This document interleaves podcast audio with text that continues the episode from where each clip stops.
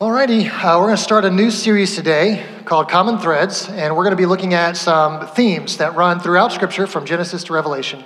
Because whenever you open the Bible and read any, anywhere, you can, you can read from John, Isaiah, Revelation, you're going to come across some themes that are present throughout Scripture. And when we read and we come across these themes, if we recognize them, we understand what they mean and we understand how it connects all of Scripture into one unified story, then it really deepens our understanding. It helps us to get a big picture view of what God is saying to us through the Bible, and it gives us some confidence that we can uh, follow along and uh, with this story find our place in it. So we're going to look at several different themes over the next few weeks. In fact, we're going to be offering a Christian education class that will go along with this series that I think starts in February. You guys can check the brochure on that that's going to be led by Matthew. So uh, if you're interested in, in digging into this more, sign up for that class with Matthew and, and dig into the themes more. So we're going to start with the theme of the image of God. The image of God, which is basically a question for us about identity. And not just identity as an individual, like who is Adam Coulter and, you know, what, what are his strengths and weaknesses and gifts and struggles and who has God made Adam Coulter to be, but really uh, it's more of a question of who are we as human beings? Who, who are we created to be? Why do human beings exist on this planet? Which uh, is a fun topic to explore in the realm of science fiction. Anybody, any science fiction fans here? Yep, three? Okay, good, great. Uh, we'll, we'll go to a convention together later. Uh, when you i like to read science fiction but one of the things it does is offers all these different like crazy ideas about how human beings you know wh- wh- how we got here. And and and you know one of the fun thoughts is like we were transplanted from another planet you know we're, we're actually native, native to the earth you know. Uh, that's all crazy and, and fun but it's it's it's not actually true. But i think what it reflects is that this is a question that human beings have that we we want to know. Where did we come from? Why are we here and thankfully, God answers this question for us.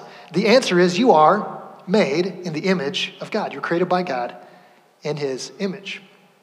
And this is supposed to help us uh, provide like a touchstone for our identity questions. So I want to ask how would you fill in this blank? I am always blank. How would you fill in that blank? I am always. The word always is tough there, right there, isn't it? I think we would like to say, things like, I am always kind. But then that wouldn't be true, right? We would like to say, I'm always patient. That's not, that's not necessarily true either. Just give this sermon about another 35 minutes and we'll test that one. I am always self controlled. Is that true? Neither is it true that I am always unkind or that I'm always angry or that I'm always judgmental. Part of our issue with, with really understanding ourselves and our identity is that we change. Like we're a different person minute to minute. You know, sometimes I'm, I'm happy and kind and angry, and sometimes I'm, I'm unkind and sort of judgmental and critical. And, and it leaves me with these questions of who, well, who am I? Who am I always? Well, I'm always a human being, right? It's a good starting point. What does it mean to be human? If that's something I can point to and it's a touchstone for me and my identity, I need to understand what it means to be human. And here's what it means it means I am created in the image of God.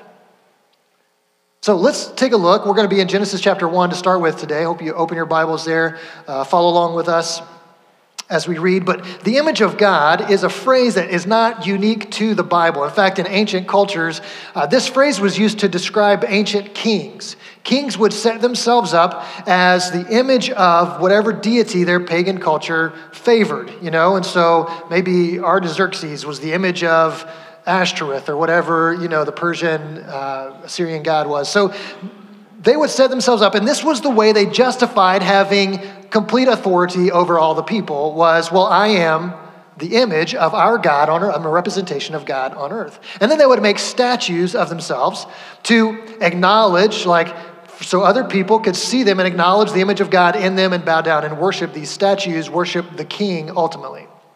But God's people are commanded to never make images, statues, right? If anything in heaven or on earth is in the Ten Commandments.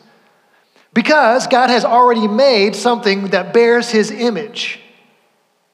And it's in Genesis chapter 1 that we find that. Let's read in uh, verse, we're going to pick up in verse 26. Chapter 1 is about creation, bringing darkness to light, separating water from land, putting all the things in their place. It's ultimately a story of God bringing order out of chaos.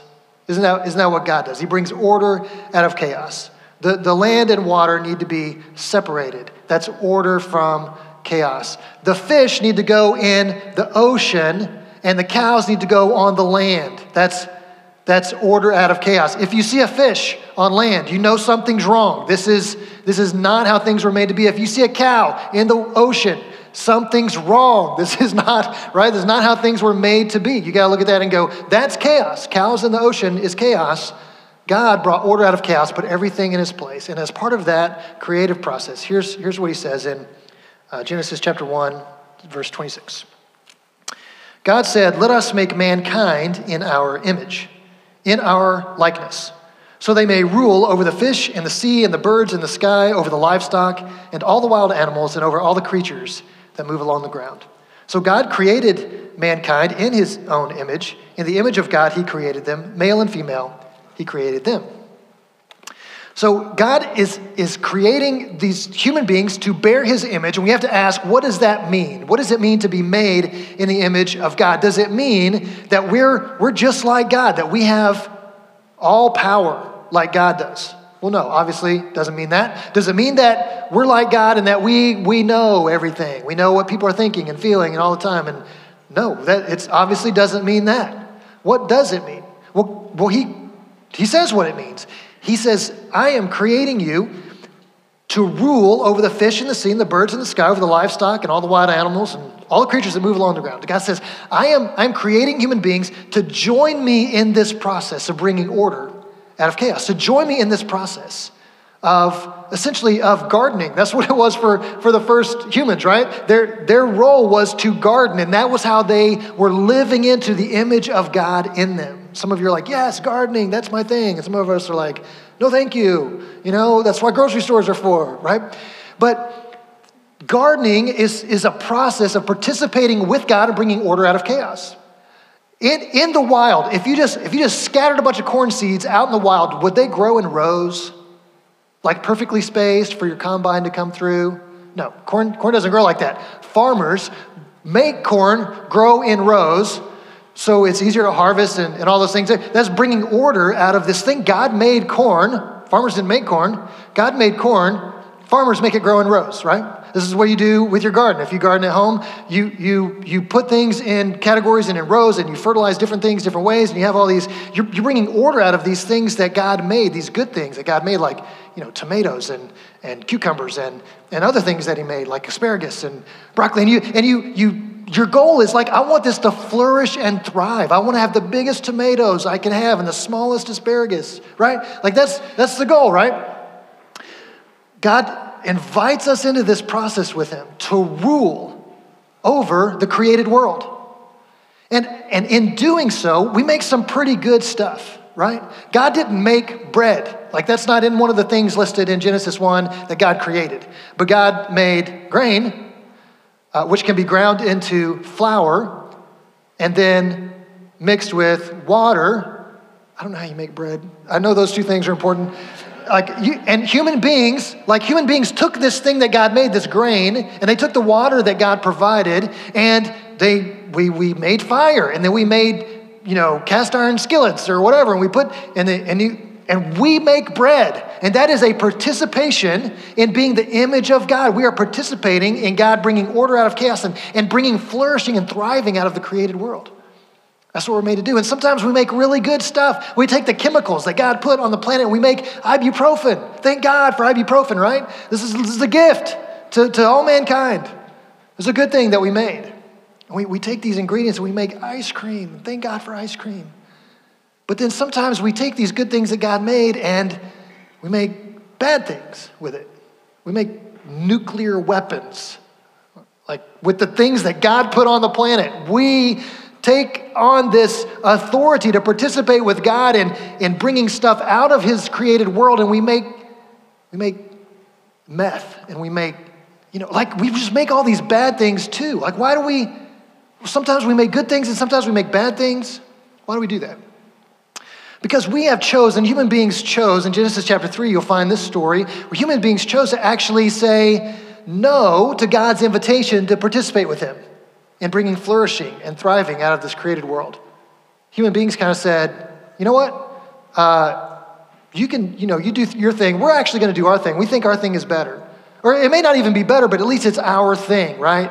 This is, this is how we think as, as teenagers sometimes, at least it was how I think, and sometimes how possibly my own teenagers think is like, you know, mom and dad, your way is your way, and maybe it's the right way, but it's not my way. I would rather do my way and be wrong than do your way. So I'm just going to do my way. This is kind of what Adam and Eve did. They were probably 15 when they did this. You know, they, God made this invitation. He a tree of knowledge of good and evil. And they were like, you know what? We're going to do our thing. Even if it's wrong, at least it's our thing. Right? That's what human beings have done. And so that's why we take the good that God has made and provided on this planet, and sometimes we bring good out of it, and sometimes we bring evil out of it. But thankfully, God has showed us a way to uh, uh, what it looks like to take this authority that He's given us over the created world and use it correctly. So, ever since Adam and Eve, we've kind of just been this mixed bag of bringing some good stuff and bringing some bad stuff out of the world. But God sends a human being who always does what's right with his authority, and that is obviously Jesus. Jesus shows us what it looks like to live with this authority over the created world. So, I just want to read this one passage from John 13. This is right before uh, the, what we call the Last Supper. It says, Jesus, knowing that the Father had given all things into his hands, that he had come from God and was going back to God. Let's pause right there. Jesus is, is sitting in this awareness that he has all authority in heaven and on earth. Like he is the most powerful human being on the planet, and he's just kind of he's just kind of acknowledging this in this moment. What kind of human being can you come up with a name of somebody that you would trust to have authority over everybody on the planet, to be the most powerful person on the planet. Who do you trust with that? Nobody, right? I mean, we're going to screw that up, and we have proven that over and over again. Humans don't handle power very well. It, does, it, it, doesn't, it doesn't work out well. But when Jesus has all authority, all power, the most powerful person on the planet, what does he do with it? He rose from supper, he laid aside his outer garments, and taking a towel, he tied it around his waist. Then he poured water into a basin and began to wash the disciples' feet and wipe them with the towel that was wrapped around him. When Jesus embraces his authority over everything else that's been created, he leverages that authority to serve, to be a blessing to others. And in doing so, I mean, he is showing us this is what you were made for. This is what it means to be made in the image of God. That you take this invitation that God has given you to participate with him in, in ruling over the created world and you use it to bless, use it to serve, use it to bring good into the world and into the lives of other people. Jesus reflected that perfectly. That's what, that's what it's supposed to mean for us. That's why, as Christians, th- this knowledge that we are invited to rule over the created world should impact how we view the environment, like just on a very basic level. What is our responsibility as followers of Jesus who believe this was our created purpose to, to partner with God in helping the earth thrive? As, as a group of, of 8 billion humans, we're not doing a great job with that over the last 100 years or so. What, what, what is our responsibility? How do we pay attention to that? It's, it's a theological question. How do we, how do we see our environment? Um, this is just one of the examples. We, we have this capacity to rule and we're, we're made for it, but we abuse it all the time because we choose to do our way instead of, instead of God's way. We're also created as the image of God to reflect God's nature and character to the world around us. That people should be able to look at us to see what kind of people we are and go, oh, I, I see a little bit of what God is like in you. And yet we mess this up all the time too. Because again, we have chosen our way, and our way ends uh, what happened in the garden with Adam and Eve when they, when they choose their way over God's way, they, they decide to take authority for themselves to decide what's good and bad, what's right and wrong. It fractures the image of God in them, it shatters it. So they're no longer accurately reflecting the, the goodness and character of God in the world around them. They're, they're sending a distorted view of who God is to the people around them. And this is what happens when us. This is what sin does in our lives. It fractures the image of God in us, it shatters it. So that we no longer presenting an accurate view of who God is, we're presenting a distorted view of who, who God is to the world around us. Wouldn't it be great if we had an example of what it looked like to perfectly reflect the nature and character of God in the world around us? Thankfully, we do. Jesus. Again, Colossians chapter 1, verse 15. He is the image of the invisible God, the firstborn over all creation. Uh, Hebrews 1 uh, echoes this sentiment that, that Jesus is the perfect representation of God in human form. If we want to know what it looks like, because sometimes we go, well, to reflect the nature and character of God, that seems way beyond me because God is, uh, I mean, He's the creator of the universe. He's, he's so much bigger and, and beyond us. That's why we have Jesus. And Jesus says, if you've seen me, you've seen the Father, like, look at me, I will show you. Paul says He's the image of the invisible God. If you want to know what it looks like to live into your created identity, look at Jesus. Look at Jesus. And not only look at Jesus, we don't just look at him and, and hold him up as a model that's far off. We can actually we can actually put on Christ. That's a language that the New Testament writers use. We can put on Christ. This is what, how Paul says it in Ephesians chapter 4, uh, verse 20. But that is not the way you learned Christ, assuming that you have heard about him and were taught in him, as the truth is in Jesus, to put off your old self, which belongs to your former manner of life and is corrupt through deceitful desires, and to be renewed in the spirit of your minds, and to put on the new self, created after the likeness of God in true righteousness and holiness. So Paul says the matter of becoming who you are created to be is to say, this, this part of me that wants to reject God's authority in my life, this part of me that says, I want to do what I want to do, even if it's not what God wants. And that results in a fractured, shattered image of God in me. I am, I am leaving that behind. I am taking that off, just like taking off an old sweater that I probably shouldn't have worn anyway. I'm taking that off and I am putting on the image of God in Jesus. Like I get to just put Jesus on like a coat and I get to, I get to reflect who he is to the world around me. And it's an incredible offer, it's an incredible gift that we've been invited to reflect the nature and character of God in the world around us. This is what the fruit of the Spirit is, is like this, this description. Here's what it looks like to reflect the nature and character of God. It looks like love, joy, peace, patience, kindness, goodness, faithfulness, gentleness, self control. When Paul writes those words, he's, he's, he's, he's writing this in contradiction to some stuff he says right before this. Like, here's what it looks like to live with the fractured, shattered image of God distorting people's view of God through your life. Here's what it looks like, in contrast, to show people a true picture of what God is like through your life. This is what you were created for. And the beauty of the invitation to give our lives to Jesus, to make Jesus the center of our lives, is that this can be taken off and thrown away, and this can be put on. Every single day, we have this choice to take off the old self put on the new self every single day. And in that moment, that choice is not really just about what do I want to be today? Do I want to be do I want to try to be good today or do I want to just do what I want today? That's not what the choice is about. If you're a follower of Jesus, the choice is am I going to honor the commitment I made when I called Jesus my Lord and Savior? Am I going to honor that today? If the answer is yes, I'm taking off the old self, putting on the new self. Am I going to honor the commitment I made? Maybe it's a good time to reflect. Why did I, if you chose to follow Jesus, why did you make that choice? When you called him Lord and Savior, did you mean Lord and Savior or really just hoping for the Savior thing? What does it mean that he is Lord and Savior? Am I willing to take off the old and put on the new on a daily basis so I can be made new? We can't do this ourselves. We can't fix this. It can only be done away with, and we can be given something new instead. So we rule uh, and alongside God and in partnership with uh, bringing flourishing and thriving out of His created world. We reflect His nature and character to the world around us by taking off the old self, putting on Christ, and then we connect with other people who are made in the image of God. This, this should have profound implications for how we view other people.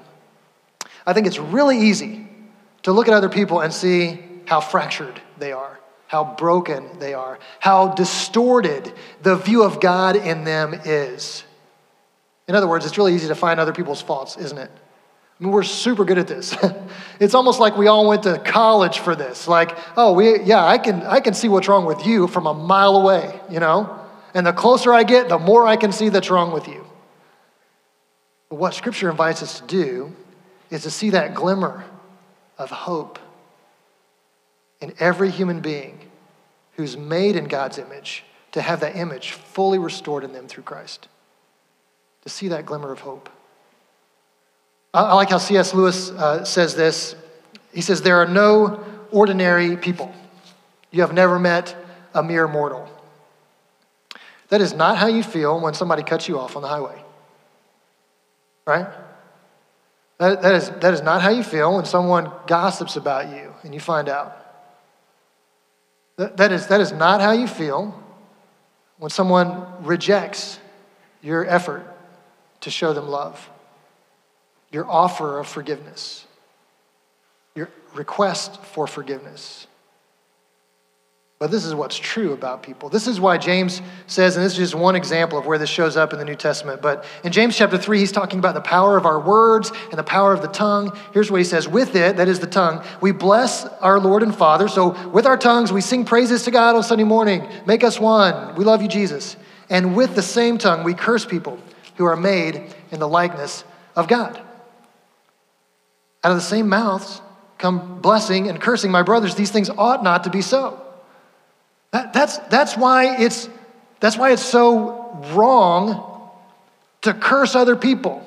And I don't just mean cur- the curse is like, in the, in the biblical sense, is like a pox be upon you, you know, not that kind of curse, but we have words for people, don't we? We have words for people that, that hurt us or that we don't like or we think they're a little crazy. Why, why are those words bad? Is it because the word itself is bad? It's no, it's because that human being that you're using this word to describe was made in the image of God and they have infinite dignity and value and worth and they have this potential, this glimmer of hope in them that that image can be restored through Christ. That's why it's wrong to curse other people. They're made in the image of God. And, and man, if we, if we can learn to see that glimmer of hope, if we can learn to see that, just, just that little bit of the reflection of God in other people, it changes how we see people. It should change how we see ourselves as well. Like that's, that's one of the, I mean, we're, honestly, most of us, we're hardest on ourselves. Well, we, we can look in our own mirror and we can see all the things wrong with us because we're the only ones who really know our full history. You know, how, how many bad decisions we actually have in our wake. We're the only ones who really know that. We're the only ones who really know how dark our thoughts can get sometimes, how bitter and angry we can be deep down. And we look at all that and we go, man, I'm a mess. I, I am, I am just absolutely shattered. But we have to see in ourselves, I'm also made in the image of God. And there is this glimmer of hope that if I give my life to Jesus, I can be made new. No matter how shattered I get, I can be healed and whole in Christ. This is why in, in, the, in the greatest commandments, when Jesus says, greatest commandment, love the Lord your God with our heart, soul, mind, and strength. And the second is like it, love your neighbor as yourself.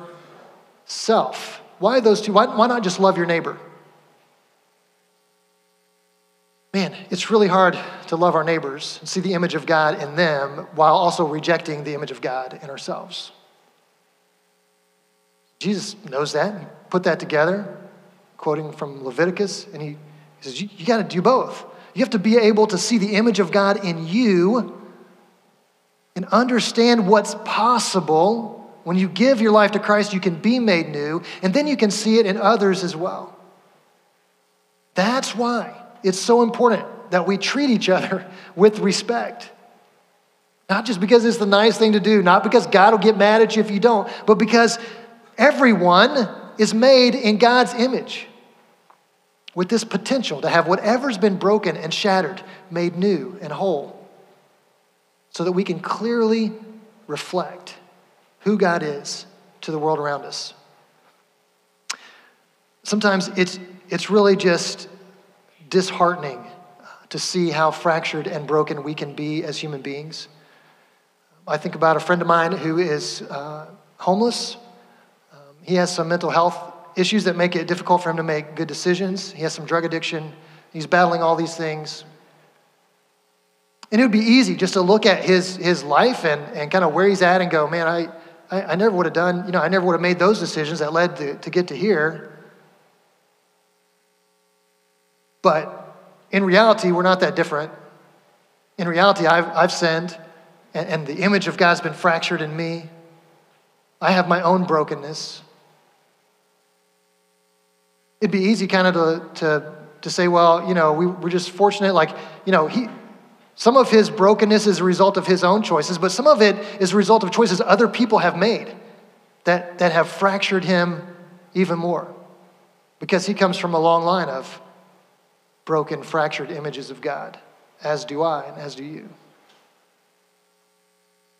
So, my, my goal in, in viewing this friend is to see, first of all, that we're not that different. I want to be able to relate. I want to be able to see, like, I can see myself there because we're, we're just not that different. And, and also, I, I want to I wanna hold on to that hope that whatever has been broken can be made new in Christ. That's what I want to see when I look at Him. That's what I want to see when I look at you. That's what I want to see when I look in the mirror. Whatever's been broken can be made whole. That's what it means to, means to be made in the image of God. That's what it means that God sent Jesus to show us what this looks like perfectly, to show, show us what it looks like perfectly to rule alongside Him, to reflect his goodness and character, and to connect with other human beings. That, that's what we're after. I, I believe that this is a theme throughout Scripture, and you can find it, you can track this. It shows up over and over and over again. In fact, when you look at the patriarchs, you look at Noah and Abraham and Joseph and Moses and David and all of these people, these were people who kept rising up among the Israelites and hoping, like the, it's, it's like the whole nation is hoping this will be the person who shows us the image of God. And every single one of those human beings failed and revealed their brokenness until Jesus comes along.